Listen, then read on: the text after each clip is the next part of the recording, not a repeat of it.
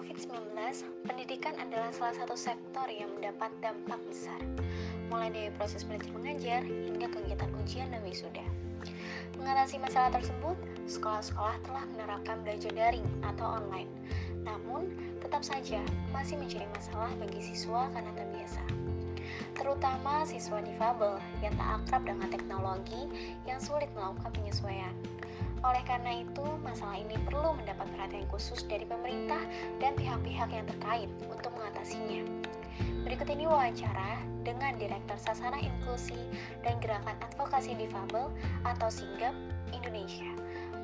Bapak Soeharto yang kerap disapa Bapak Harto dan pengamat pendidikan Dr. Vivit Argarini atau yang biasa disapa Mbak Vivit.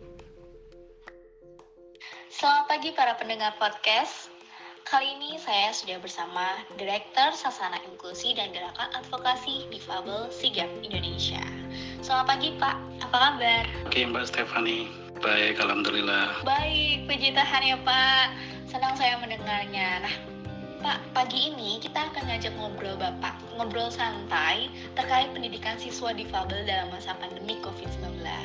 Nah, sejauh ini Bapak pernah mengamati siswa-siswa difabel selama belajar daring dari rumah Bagaimana nih Pak tanggapannya? Ya, uh, ketika difabel belajar dari rumah, ini memang bervariasi ya.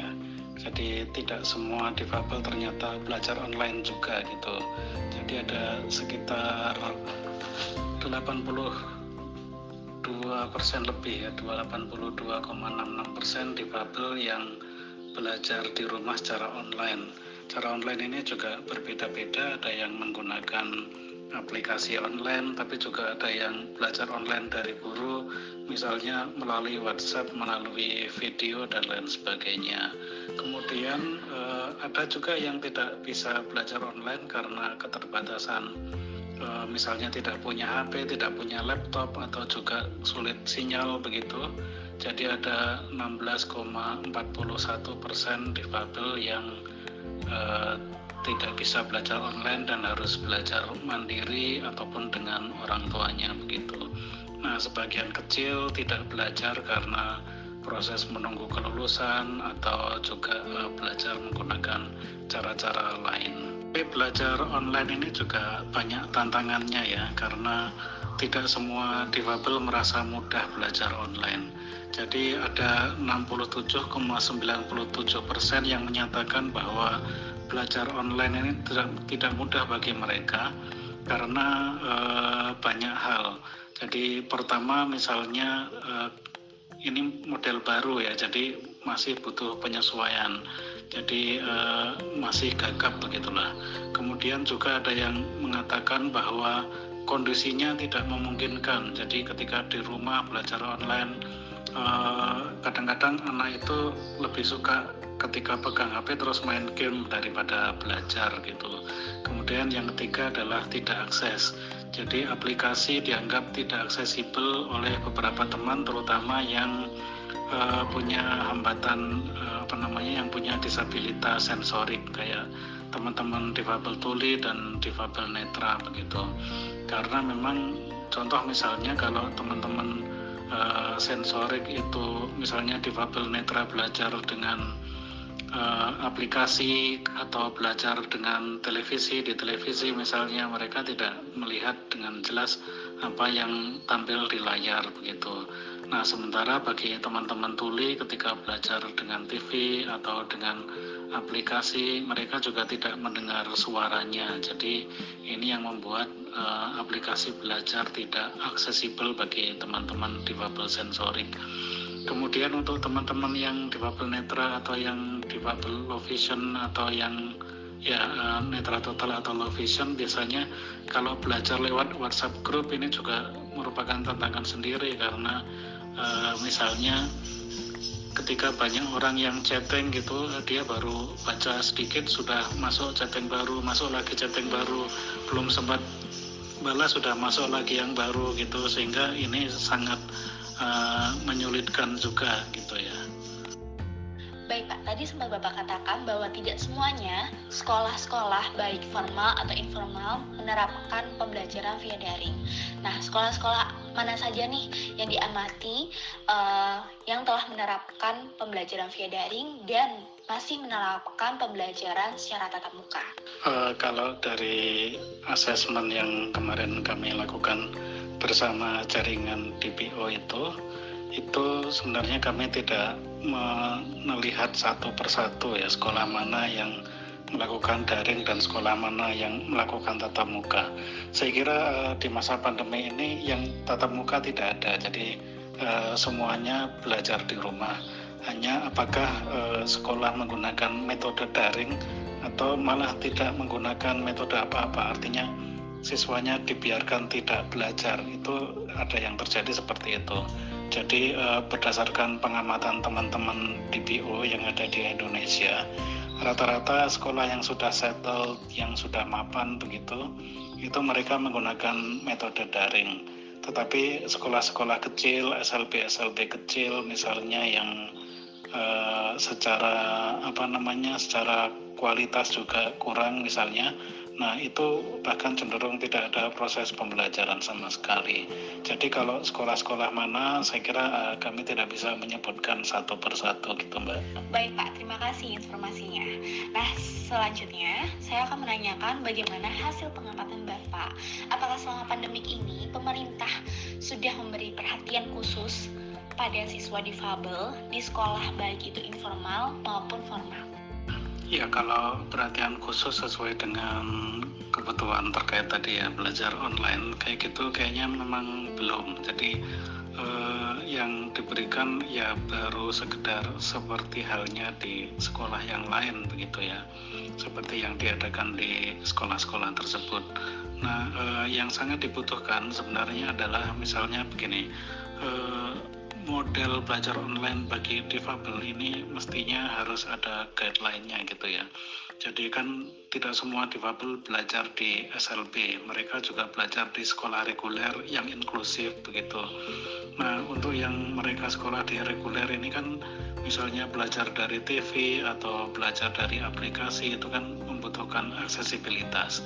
Nah, eh, semestinya Kementerian Pendidikan dan Kebudayaan punya perhatian terhadap hal ini, misalnya ada standar atau ada protokol sistem belajar yang aksesibel bagi difabel misalnya. Atau ada kebutuhan-kebutuhan terkait dengan pulsa misalnya. Karena eh, saya dapat cerita dari teman-teman yang punya anak autis misalnya eh, ketika belajar mereka mendapatkan pembelajaran dari gurunya lewat video. Kemudian ketika orang tua mengajari anak juga harus divideokan untuk kemudian dikirim ke gurunya apakah sudah sesuai atau belum. Nah, eh, proses ini ternyata makan pulsa cukup besar gitu ya. Jadi ada yang habis sekitar 300 ribu selama sebulan. Nah, ini tentu memberatkan karena di masa pandemi ini kan penghasilan teman-teman difabel menurun signifikan. Karena uh, dari survei misalnya uh, lebih dari 45% menyatakan penghasilannya turun 50 sampai 80% gitu ya. Kemudian 22% responden menyatakan kalau penghasilannya turun eh, 30 sampai 50 persen. Nah ini berarti bahwa daya beli pulsa, daya beli kebutuhan internet itu juga menurun pasti. Karena orang juga perlu prioritas yang lain kayak misalnya untuk makanan sehari-hari, kemudian untuk uh, eh, PHBS perilaku hidup bersih dan sehat hand sanitizer sabun cuci tangan dan lain sebagainya. Nah ditambah pulsa lagi nah ini kan tentu saja memberatkan. Nah mestinya ada skema-skema yang diberikan oleh pemerintah terutama Kementerian Pendidikan dan Kebudayaan untuk meringankan beban orang tua yang uh, anaknya belajar secara online begitu baik Pak. Nah, e, jika pemerintah Baik Pak. Nah, e, jika pemerintah memaksakan sekolah tetap muka dalam waktu dekat sesuai dengan rencana kebijakan Dinas Pendidikan Provinsi DIY, yakni pada Juli mendatang, menurut Bapak, tanggapan Bapak, apa yang harus pemerintah atau sekolah lakukan untuk memastikan atau menjamin kesehatan siswa difabel sekaligus dengan guru-gurunya. Ya untuk kembali sekolah di masa new normal nanti, ya memang kita tidak bisa mengelak bahwa kita memang harus tetap melanjutkan belajar ya. Jadi eh, difabel juga begitu harus juga belajar kembali karena eh, ketika kita belajar online saya kira juga apa namanya eh, materi dan pengetahuan yang disampaikan tidak sebanyak kalau bisa belajar tatap muka begitu. Jadi nanti kalau belajar online saya kira eh, sekolah harus tetap memperlakukan physical distancing. Jadi physical distancing ini mungkin akan berimplikasi pada tidak semua anak bisa masuk. Jadi misalnya eh, kalau misalnya satu kelas ada 40 orang atau 20 orang gitu mungkin hanya 50 persennya yang masuk sementara 50 persen sisanya tinggal di rumah. Kemudian besok harinya sebaliknya begitu. Nah eh, ini saya kira berarti yang tinggal di rumah tetap harus diperhatikan ya. Jadi belajar online-nya berarti tetap harus ada begitu. Paling bagus kalau sekolah bisa menayangkan apa yang diajarkan guru di kelas uh, secara online begitu. Tapi saya kira ini memang butuh biaya besar uh, untuk mengaksesnya begitu. Kalau enggak ya paling tidak ini apa murid-murid di uh, pemahaman dulu terkait dengan materinya kemudian di rumah bisa mengerjakan tugas-tugas. Kemudian yang harus juga dilakukan adalah murid dan guru harus tetap dihimbau untuk memakai masker. Jadi meskipun jaga jarak juga tetap memakai masker. Kemudian sanitizer ataupun sabun cuci tangan di sekolah begitu dan sekolah harus menyediakan ini supaya kemudian uh, hygiene higienis apa namanya uh, kebersihan guru dan murid-murid tetap bisa dijaga begitu. Oke baik pak. Uh, mungkin pertanyaan terakhir dari saya, apa harapan bapak selaku direktur Sasana Inklusi dan Gerakan Advokasi Difabel Sigap Indonesia terkait pendidikan siswa difabel dalam masa pandemi COVID-19. Ya, eh, kami berharap agar pendidikan bagi anak-anak difabel baik di SLB maupun di sekolah inklusif tetap berjalan. Jadi memang eh, ini merupakan tantangan besar ya karena memang eh, kondisinya belum aman benar begitu tetapi memang e, belajar harus tetap berjalan, anak juga harus tetap mendapatkan pengetahuan yang dibutuhkan untuk masa depan mereka begitu. Nah makanya e, ya kemudian perhatian dari semua pihak baik orang tua maupun guru, guru memberikan perhatian di sekolah agar tidak terjadi kerumunan ketika bermain misalnya. Kemudian harus tetap memakai masker, kemudian orang tua juga di rumah juga tetap harus memperhatikan kebersihan anak-anaknya begitu. Agar kemudian semua aman dan selamat dari terinfeksi virus corona. Sekian dari penjelasan Pak Harto selaku Direktur Sasana Inklusi dan Gerakan Advokasi Difabel Sigap Indonesia. Nah, sekarang kita akan menyimak penjelasan dari pengamat pendidikan yakni Dr. Vivit Argarini atau yang biasa disapa Mbak Vivit. Selamat pagi, Mbak. Selamat pagi juga. Bella, apa kabar? Puji Tuhan, kabar baik. Oke, okay, that's good. Semangat terus ya. Siap Mbak, Mbak juga harus semangat, jaga kesehatan juga untuk keluarga juga ya. Iya nih, pokoknya jalani dengan apa ya namanya ya, tetap usaha, tetap memperhatikan protokol kesehatan, tapi yang namanya aktivitas ya jalan terus ya.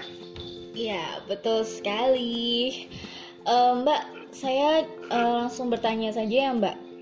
Ya, silakan. Dinas Pendidikan Provinsi DIY Yogyakarta rencana pada Juli mendatang sudah mulai berlakukan sekolah tatap muka. Bagaimana menurut um, Mbak, apakah dalam situasi pandemi ini di Jogja sudah efektif jika menerapkan belajar via tatap muka? Atau bahkan justru fatal karena sangat mengancam kesehatan siswa dan gurunya? Bagaimana Mbak tanggapannya? Baik, uh, Bella ya. Jadi gini, kalau dilihat dari tujuannya ya namanya uh, proses belajar mengajar selama ini kan kita selalu menggunakan ruang belajar yang fisikal uh, nyata ya. Maksudnya ketemu antara pendidik dan peserta didik ya.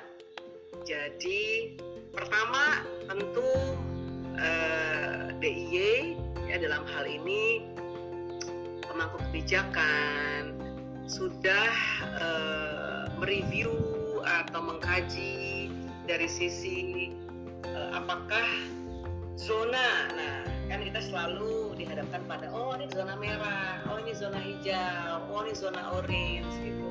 Tentu dilihat dulu dari sisi kesiapan ya enggak yang pertama. Yang kedua dari sisi uh, kecakapan ya. Cakap dalam arti bahwa suasananya tempatnya peserta didiknya pendidiknya cakap untuk memang menjalani new normal ini. Siap bahwa Juli nanti ya semua apa namanya uh, peserta siap untuk jaga kesehatan itu mematuhi protokol kesehatan gitu. Jadi dilihat dulu sebenarnya apakah DIY kan luas ya ada zona-zona yang aman tidak gitu. Ya kalau memang dirasa bahwa tidak ada lagi percepatan ya percepatan mereka yang terinfeksi COVID ya kan orang tanpa gejala atau memang uh, sudah uh, terkena COVID seberapa besar tingkat penyembuhannya gitu. Jadi dilihat dulu. Tentu saya yakin ya kalau saya kan memang bukan di, di DIY katakanlah di Jakarta gitu. Tentu pemerintah daerah setempat dalam hal ini dan pendidikannya memiliki mapping yang sangat uh, apa namanya jelas gitu ya. Oh oke okay, sekolah ini siap untuk melakukan tatap muka karena apa? Karena sudah hijau gitu. Jadi mapping betul ya bahwa ada lagi atau melakukan kegiatan pembelajaran tatap muka. Jadi sangat sangat sangat harus uh, detail dan seksama ketika memutuskan. Apabila dirasa memang itu sudah clear, ya aman dan uh, terkendali, saya rasa ya monggo gitu. Jadi uh, base-nya adalah kesiapannya dan uh, fakta data itu penting. Gitu. Okay. Silakan mahasiswa Mbak Bella ini diteruskan. Oke okay, baik Mbak. Jadi seperti yang saya sudah, maksudnya seperti yang Mbak sudah sampaikan, yang pertama udah harus siap nih, daerahnya udah siap belum? Terus yang kedua harus melakukan mapping zona yeah. supaya yeah. Iya. Uh, tidak tidak maksudnya tidak ada kesalahan gitu nantinya kayak gitu. Ya. Terus yang kedua Mbak, bagaimana ya. kebijakan yang tepat menurut Mbak sebagai pengamat pendidikan yang harus diambil dinas pendidikan, kepemudaan dan olahraga dalam situasi pandemik seperti ini sehingga menjamin semua kesehatan siswa dan guru termasuk khususnya untuk siswa difabel gitu Mbak. Oke. Ya, uh, gini ya kan ada skalanya ya. Kalau memang tadi ya ini kan berkaitan dengan pertanyaan pertama. Jadi kalau memang kegiatan tatap muka dalam hal ini adalah pendidikan belajar mengajar dimungkinkan untuk dilaksanakan tentu uh, segala konsekuensinya sudah harus diterima. Ya untuk kegiatan yang banyak lah katakanlah misalnya kayak konser atau pertandingan olahraga gitu. Itu rasanya kan eh, apa namanya eh, terakhir ya. Maksudnya karena itu masa berkumpul dan itu potensi penyebaran lebih besar daripada misalnya kelas tetap diadakan sesuai dengan rencana yang Juli nanti nih oleh uh, pemerintah atau dinas pendidikan dan olahraga DIY tentu ada ketentuannya lah ya. Maksudnya jaga jarak memikirkan berapa jumlah peserta didik yang bisa dialokasikan di kelas. Iya dibatasi ya, begitu saya rasa, ya saya rasa sistem shift itu dimungkinkan. Ya nah untuk kegiatan yang masa yang mengumpulkan banyak orang nah itu akan menjadi rencana terakhir. Ya jadi kita kan memiliki skala ya skala prioritas. Yeah. yang pertama itu apa kedua ketiga. Jadi nggak sekaligus plek gitu seakan-akan memang sudah normal gitu. Kan ini kan masih transisi. Iya. jadi saya rasa kan uh, apa namanya pemerintah dalam hal ini ya setempat sudah memiliki skema perencanaan gitu kan dengan skala prioritas gitu. Oke, yes, baik. silakan diteruskan. Lanjut Mbak. Nah, okay, monggo. tadi itu soal apa ya terkait sistem pembelajaran di kelas. Nah, bagaimana pendapat Mbak soal sekolah mulai membuka pendaftaran penerima siswa baru di masa pandemik? Kemungkinan besar masyarakat terdampak COVID-19 tidak bisa mendaftar anaknya ke sekolah. Nah, menurut Mbak Vivit, langkah apa yang harus diambil pemerintah dalam situasi ini? Dalam khusus pendidikan, apakah perlu adanya keringanan biaya pendidikan atau seperti apa? Ya, ya, memang uh, COVID-19 ini memberi dampak yang sangat luas ya yeah. di iya. seluruh Indonesia, seluruh dunia gitu. Yang tadinya mungkin berjualan bisa laku sekian gitu kan karena mm -hmm. COVID ini, di mana orang uh, stay at home ya di rumah saja, sehingga misalnya warung atau pasar yang tadinya ramai, pembeli, penjual akhirnya harus uh, vakum dan tentu itu memberi pengaruh pada produsen, pada reseller, pada penjual dan segala macam yang memang kita sadari terkena dampak stimulus ya stimulus atau bantuan dari pemerintah saya rasa tengah berjalan dan uh, sudah diupayakan juga. Nah untuk DIY saya rasa juga punya ya namanya format yang dapat uh, menjadi apa ya namanya bukan tulang punggung uh, menjadi sarana lah untuk mereka um, apa mencari bantuan gitu ya. Pasti saya rasa ada. Ya saya rasa karena saya di Jakarta mungkin polisi atau uh, pemerintah pemerintah daerah memiliki paket-paket bantuan saya rasa itu dimungkinkan untuk diadakan di PIG gitu. Jadi pertama yang saya uh, komentarkan gitu, yang saya memberi komentar, tentu pemerintah tidak diam dalam hari pemerintah daerah memiliki stimulus-stimulus kebijakan, bantuan terhadap mereka yang terkena.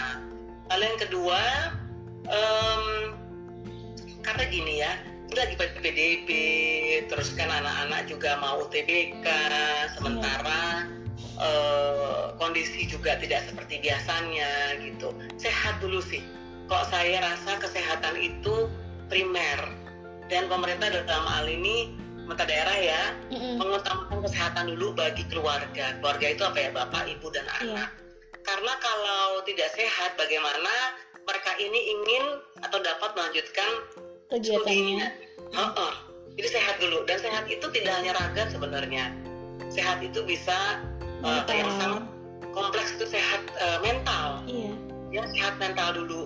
Karena apa? Karena kalau sudah yang namanya terkena dampak ya terus sedih atau mungkin frustrasi ya kan terus don't know what to do itu lebih bahaya gitu karena efeknya bisa jangka panjang jadi alangkah baiknya misalnya juga pemerintah daerah um, terjun ke masyarakat gitu ya memberi advice ya advice-advice kepada mereka yang terkena dampak tidak hanya sekedar misalnya memberikan bantuan walaupun itu juga sangat-sangat sudah istimewa ya. Iya. Waduh itu di penerima bantuan kan juga uh, bukti dari kepedulian pemerintah daerah. Nah, misalnya bisa ditambah lagi dengan memberikan penyuluhan, memberikan motivasi, memberikan semangat, ya, memberikan harapan.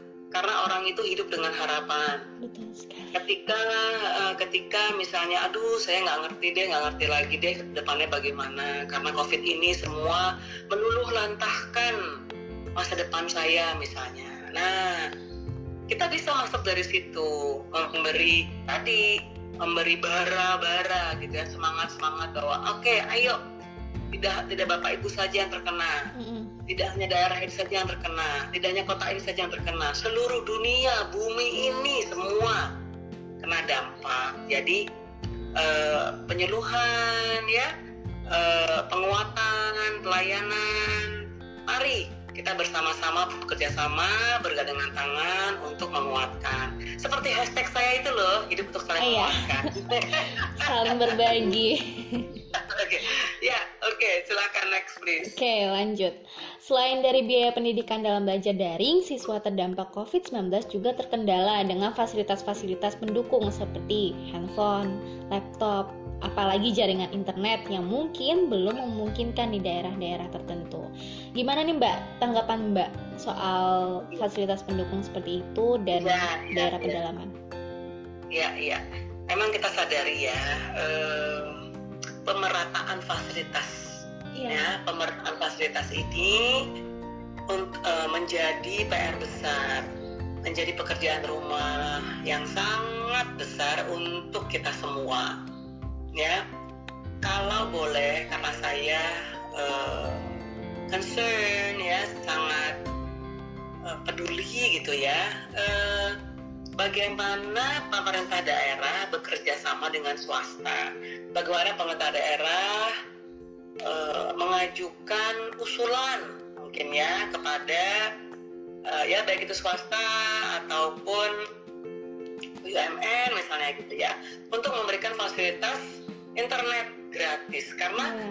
beberapa provider yang saya tahu ya beberapa perusahaan telekomunikasi sudah juga turun ya sudah juga serta merta peduli dengan keadaan Indonesia ya khususnya nih ya maksud kita bicara Indonesia kota-kota eh, yang ada di Indonesia nah masuk ke pelosok-pelosok Mm-mm.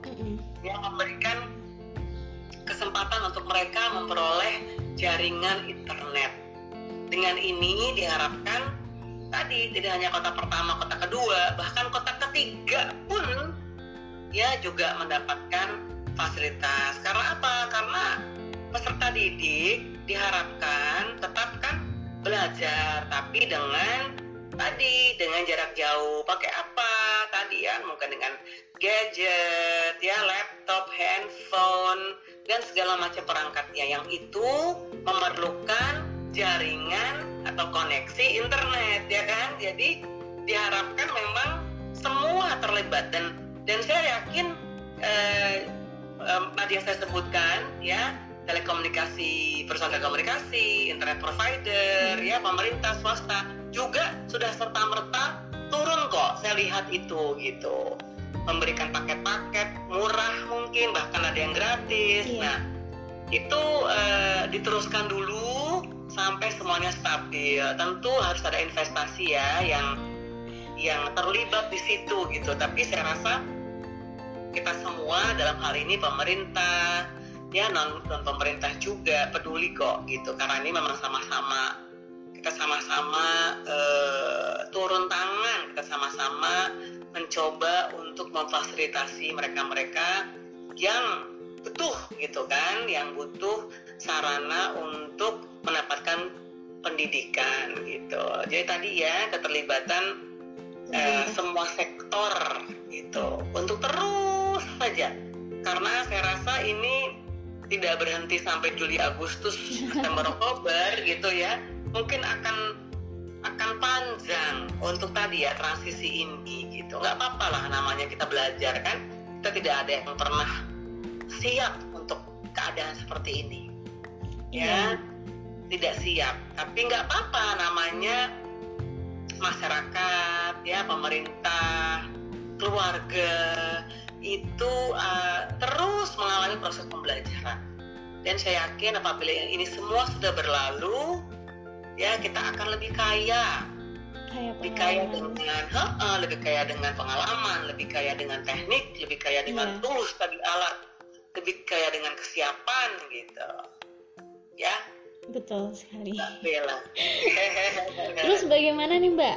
Tadi kan kalau misalnya nih jaring internet mungkin masih bisa di eh, fasilitasi oleh pemerintah atau dari provider-provider seperti itu. Nah, kalau misalnya para siswa itu tuh tidak Ya. memiliki gadget, itu tuh gimana tanggapannya Mbak? Sedangkan itu Tidak harus via gadget. daring ya? Iya, iya, iya, iya. Eh, tidak memilih gadget ya sama sekali gitu ya. Iya. Hmm, tentu ini yang misalnya di eh, ya Jogja sendiri kan juga beragam ya. Ada yang memang mampu, ada yang setengah mampu, ada yang kurang mampu, yang ada ada yang tidak mampu sama sekali.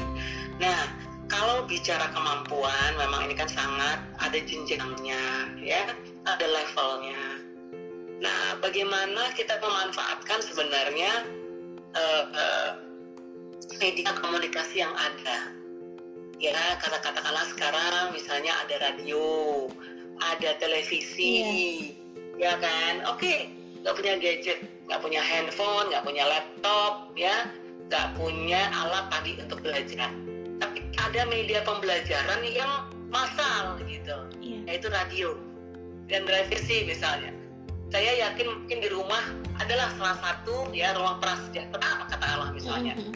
yang memiliki satu di antara tadi media pembelajaran radio katakanlah gitu ya udah katakanlah gunakan radio itu saya yakin di radio itu juga banyak informasinya kok kita paling pilih frekuensi yang eh, syarat dengan pendidikan Iya. dan saya rasa banyak gitu ya di, di Jogja itu saya yakin banyak radio-radio yang mengedepankan juga tidak hanya informasi tidak hanya hiburan atau rekreasi tapi juga informasi Edukasinya juga. Nah, edukasi juga. Jadi eh, pakailah sarana itu gitu. Dalam arti ya eh, tidak ada yang tidak mungkin untuk kita dapat ya mengisi batin gitu, mengisi akal gitu. Dalam arti belajar itu bisa kok gitu dari apa saja gitu. Jadi bukan pasrah terus menyerah gitu tapi tetap usaha gitu dengan apa pun apa pun yang kita miliki gitu kita nggak mampu ini kita nggak bisa ini kita cari cara lain deh kita nggak punya alat perangkat ini kita ingin dapat itu misalnya tapi nggak dimungkinkan. Ah kita pakai cara pakai otak kita nih berpikir untuk kreatif gitu. Jadi eh, pendidikan pembelajaran itu memang kalau sekarang ini tools-tools tadi itu sangat diperlukan. Tapi bagaimana kalau tools itu alat itu tidak dimiliki gitu? Ya itulah pentingnya sebenarnya pendidikan rumah ya. Jadi memang everything comes from home. Semuanya berasal dari rumah. Ya semua terlibat. Hmm. Bapak, ibu, kakak, adik. Atau kalau di rumah itu ada kakek, nenek, tante, om. Ya semua adik bude lah ya. Kalau di Makle gitu ya, bude gitu ya di Jogja. Semuanya semuanya menjadi pendidik gitu. Iya. Jadi eh, tentu idealnya ya tadi itu ada koneksi internet, pakai gadget, semua bisa belajar. Tapi apabila itu tidak dimungkinkan, ya semuanya menjadi pendidik. Betul. Semuanya berupaya gitu. Banyak kok alat-alat di rumah ya yang bisa kita jadikan tools untuk menjadi media pembelajaran. Banyak, banyak. Gitu. Cuma emang harus dicari. Ya harus kreatif thinkingnya Iya. itu harus digali. Gitu. dari sekolahnya juga harus kreatif dan dari peran orang tuanya juga harus kreatif untuk membimbing anaknya. Ya sesimpel sebenarnya kan di Hmm, di eh, dapur misalnya dapur tuh kan dapur itu kan banyak ya alat masak Iya, ya dan bentuk dan bentuknya kan beragam.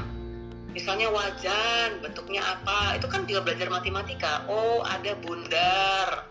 Nanti sutil bentuknya apa Mhm, ya kan? Mm, mm, mm. nanti misalnya talentan itu bentuknya apa? Ada yang persegi panjang ada yang yang persegi empat kotak aja ada yang bulat. Itu kan juga belajar eh, matematika itu. Mm, ya kan? Jadi eh, dari dapur yang sederhana saja itu kita bisa mengajarkan anak. Jadi tidak gini jangan juga tergantung sekali dengan eh, perangkat tadi ya yang Iya. memang apabila tidak dimungkinkan. Ya kalau memang yang dimungkinkan hanya tanda kutip eh, di rumah saja dari dapur itu sudah banyak kita bisa belajar matematika. Ya sizes ya bentuk size ukuran ya rupa variety of shapes ya. Mm-mm. eh, beragam bentuk di dapur saja itu sudah kita bisa belajar. Ayo ayo coba kita ulangi kita coba lagi. Ya turun ke dapur lihat ada apa saja di situ gitu. Betul. Ada ukuran ada jenis ya ada bentuk. Wah itu sudah belajar matematika itu sebenarnya betul berarti belajar dari hal kecil dan memanfaatkan sesuatu itu dari hal-hal kecil hal-hal yang sederhana dan bisa membuahkan banyak. Iya benar. Nah mbak. Eh, ya. Tadi kan sempat mbak mengatakan perlu nih ada peran orang tua. Orang tua harus terlibat keluarga pun harus terlibat untuk uh, pembelajaran anak-anak di dalam rumah dari rumah saja. Nah jika misal nih mbak orang tua sibuk orang tua orang tua sibuk kan work from home masih kan nah orang tua sibuk dengan gadgetnya orang tua sibuk dengan laptopnya nah jadi sulit nih untuk mendampingi anaknya maybe dia nggak dia tidak punya untuk uh, kayak pembantu yang bisa mendampingi anaknya itu. Nah, bagaimana nih Ya. Mbak tanggapan Mbak? Oke, kalau bicara sibuk ya, eh, ya itu sih sebenarnya klise ya. Maksudnya aduh sibuk nih gue gitu misalnya, aduh sibuk nih saya, aduh aku nggak punya waktu misalnya kayak gitu ya. Itu sebenarnya em, ya jawaban yang defensif ya, dalam arti semua orang bisa men- menyampaikan, mengatakan saya sibuk, saya nggak punya waktu, saya nggak eh, nggak mampu nih untuk untuk bisa turun tangan gitu ya. Eh, sekarang kalau boleh saya mengajak untuk namanya priority skill skala prioritas. Memang betul yang namanya bekerja ya mencari nafkah ya mencari uang. Karena tak untuk hidup kan maksudnya untuk menghidupi lah gitu ya. Untuk menghidupi hidup yang, yang kita jalani gitu. Namun eh, work from home eh, school from home study from home dalam rentang waktu yang katakanlah kita punya 24 jam ya bersama-sama ya orang tua bersama-sama anak nih karena nggak bisa keluar rumah. Apa namanya? Bekerja belajar pun dari rumah gitu. Eh, eh, eh, kok saya masih merasa bahwa sebenarnya bisa dialokasikan gitu. Ya setengah jam satu jam mem- mem- memberi memberi eh, apa namanya edukasi yang sangat eh, ringan katakanlah Iya. dengan waktu yang mungkin terbatas. Orang tua anak nggak harus yang misalnya dua jam tiga jam nungguin ngototin ya nemenin anak gitu yang terus terusan didampingi gitu. Mungkin anak juga kan perlu hmm, eh, istirahat dia perlu eh, kita beri ruang oh ternyata cara belajar anak saya ini kalau di rumah itu misalnya dengan bermain. Ada yang sambil main game ada yang sambil nyanyi ada yang sambil main musik kan learning style-nya tuh beragam ya cara Hmm. belajar mereka juga beragam nah itu juga belajar loh kita sebagai orang tua oh ternyata selama ini anak kita dari jam 7 sampai jam 2 yang biasanya di sekolah yang biasanya kita titipkan ke guru ya kita Mhm. kirim ke sekolah mereka ternyata jam 7 sampai jam 2 ini kan mereka ada di rumah bersama kita oh ternyata belajarnya mereka ini si A belajar seperti ini si B gaya seperti ini ya kan macam-macam lah Mm-mm. Dengan eh, tingkah atau pola belajarnya mereka yang tidak sama. Nah, kita sebagai orang tua tadi ya saya sampaikan orang tua atau wali atau orang dituakan kan tadi ya bisa ada ada bude, pak ade, pak ale, bule, bapak, ibu ya atau ibu sendiri atau bapak sendiri ya eh, beragam itu. Eh, potret dari keluarga kan juga beragam. Nah, Iya. eh, kita sempatkan, kita harus menyempatkan. Kalau bicaranya sibuk, saya rasa itu sangat klasik dan itu sebenarnya defensif akhirnya Mm. ngeles gitu ya. Mm-mm. Aduh sibuknya maaf gitu. Jadi enggak sih kalau menurut saya skala jadikan jadikan sebagai prioritas juga. Betul. Ya kalau kita tulis dalam 1 sampai 5 kegiatan apa hari-hari di rumah. Oh pertama work from home misalnya, kedua nyuci piring, ketiga segala macam. Selipkan, selipkan untuk duduk bersama anak Mm-mm.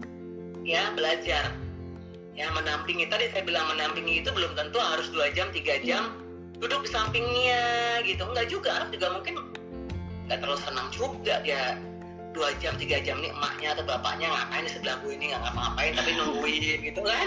Kan bukan gitu ya. Pendampingan itu bukan harus duduk didampingi side by side tuh bukan itu loh. Gitu. Tapi memahami bahwa oh kalau kelas 3 SD itu sedang tahapnya belajar mengenai ini ini ini ini ini.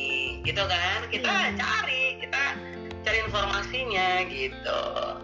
Kita Berarti- entahlah ya kalau namanya Google mbah Google atau pakai macam-macam kan sekarang informasi kan bisa gitu. iya. Jadi jangan jangan pasrah gitu loh. Maksudnya jangan jangan kalau saya bilang jangan malas gitu. Betul Ayo. jangan membatasi Ayo, diri ya ayo ayo harus ayo bisa gitu. Karena ini dialami oleh semua orang kok Iya. bukan kita aja gitu. Mm-mm. semua orang mengalami gitu. Oke. seluruh dunia mengalami gitu. Ya. Siap mbak lagi? Nah terakhir mungkin ya mbak. Ya mungkin harapan mbak sebagai pengamat pendidikan terhadap kasus inilah terhadap situasi bukan kasus situasi pandemik khususnya dalam bidang pendidikan terkhusus lagi buat siswa difabel yang mungkin punya banyak kesulitan dalam bidang pendidikan yang biasanya harus tatap muka sekarang via daring kayak gitu. Mungkin ada harapan-harapan yang mbak di saat ya masa pandemi? di difabel itu kan different ability ya. Mm-mm. mereka mengalami atau memiliki em, apa namanya ya kemampuan yang berbeda. Different ability difabel different ability jadi beragam mereka itu kan Mm. dengan ada skillnya juga skalanya juga nah kalau kita sebagai orang tua ya dititipkan amanah oleh maha kuasa memiliki anak difabel itu saya rasa tidak ada yang beda dengan Mm-mm. eh eh, gini maksudnya tidak, tidak ada yang beda dalam arti bahwa disyukuri bahwa anak kita adalah eh, diamond Iya. anak kita adalah permata ya intan berlian apa pun itu kondisinya. Jadi disyukuri dulu. Disyukuri oleh Tuhan yang maha baik bahwa Tuhan yang maha baik itu memberikan amanah ya memberikan anugerah anak-anak ini untuk dititipkan kepada kita. Jadi syukur dulu bersyukur berterima kasih bahwa kita dititipkan mereka yang difabel itu. Nah tentu kalau kita sebagai orang tua memahami apa difabel apa, kriteria yang anak kita miliki tentu kita kan sebagai orang tua kan mencari tahu ya belajar mencari tahu bagaimana caranya untuk bisa masuk ke mereka bagaimana caranya untuk memiliki passion Mm. ya yang eh, yang dalam ya dengan penuh cinta mendampingi apakah itu sulit atau tidak tergantung atau berpulang lagi kepada kitanya orang tuanya itu melihat itu sebagai kesulitan itu sebagai suatu beban atau itu sebagai karunia atau anugerah ya? Mm-mm. saya, saya lagi saya selalu menyampaikan bahwa Tuhan itu maha baik dengan dengan semua eh, ketentuannya tetapannya ya kita saja yang harus memang terus menjalani terus mencari dia tidak kenal lelah ya bahwa anak yang dititipkan oleh yang maha kuasa itu eh, perlu perhatian ekstra gitu. Jadi saya yakin kalau eh, orang tua mau difabel mau punya anak yang nggak difabel misalnya eh, saya sama dalam arti sama tuh gini loh. Anugerah itu ya disyukuri apa pun gitu. Kita kita kita eh, eh, dengan lapang dada dengan besar hati bahwa eh, there there are diamonds lah gitu. Nah bagaimana tahapannya? Ya kita mencari lebih banyak literatur ya baca nonton cari oh kalau anak kita sedang tantrum misalnya oh kalau anak kita sedang misalnya eh, lack of focus jadi fokusnya ke mana-mana atau anak kita mudah untuk distracted mudah untuk Mm. terpecah perhatiannya Iya. bagaimana cara penanganannya gitu kan Mm-mm. jadi kita juga sebagai orang tua harus siap juga nih siap jiwa raga ya Iya. jiwa kita eh, hati kita harus siap bahwa ya hatinya jembar kan loh ya hatinya luas gitu ya untuk dapat eh, tadi itu gitu sabar telaten tekun ya tekun untuk tadi itu apakah beda ya uh, uh, uh, itu saya sampaikan kalau kita sikapinya dengan apa kalau ya kalau ngeluh itu manusiawi. Mungkin kadang-kala kita sedang capek namanya kita work from home misalnya gitu kan atau kita belum menemukan polanya nih gitu. Tuh, kok uh, susah ya? Maksudnya diajari sekali kok belum bisa ya? Oh berarti mesti mesti dua kali tiga kali. Sampai tiga kali kok tapi kok dia um, fokusnya terpecah ya? Atau mudah menyerah ya misalnya? Atau uh, cenderung misalnya um, banyak melamunnya ya. Nah kayak gitu kita kan kita tulis tuh.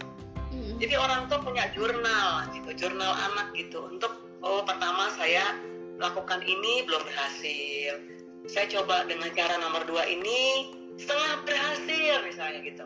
Oh saya coba lagi yang ketiga. Wah ternyata dengan inilah saya menemukan Caranya. ya pola mendampingi anak saya yang difabel ini gitu. Sehingga kita sebagai orang tua menjadi lebih cakap. Mm -hmm ya saya rasa itu uh, gradually ya bertahap untuk bisa uh, kita memiliki pemahaman yang lebih.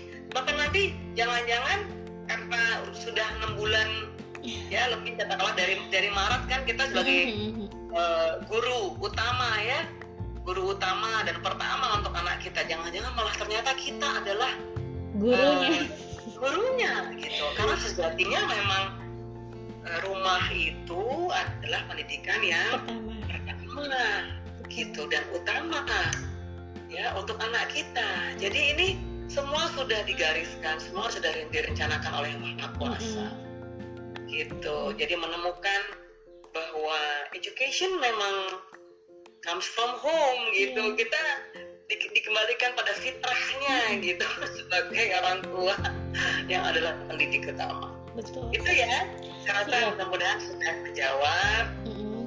kita saling ya. belajar gitu. terima kasih mbak uh, berarti tadi itu bukan hanya dinas pendidikannya saja yang berperan, tapi dari orang tuanya juga yang mau mengeksplor, mau memberikan waktu untuk membimbing juga. Oke baik, terima kasih Pak Soeharto selaku Direktur Sasana Inklusi dan Gerakan Advokasi Difabel atau SIGAP Indonesia dan Dr. Vivit Argarini sebagai pengamat pendidikan yang telah meluangkan waktunya untuk berbagi dan juga saya ucapkan terima kasih bagi Anda para pendengar podcast kami. Semoga apa yang sudah kami hadirkan semakin menambah semangat dan inspirasi untuk menjalani apa pun aktivitas di hari ini. Saya Stefani Bella bersama Direktur Sesana Inklusi dan Gerakan Advokasi Difabel Singgap Indonesia, Bapak Soeharto dan pengamat pendidikan Dr. Vivit Argarini pamit undur diri dahulu. Selamat pagi, salam sejahtera buat kita semua.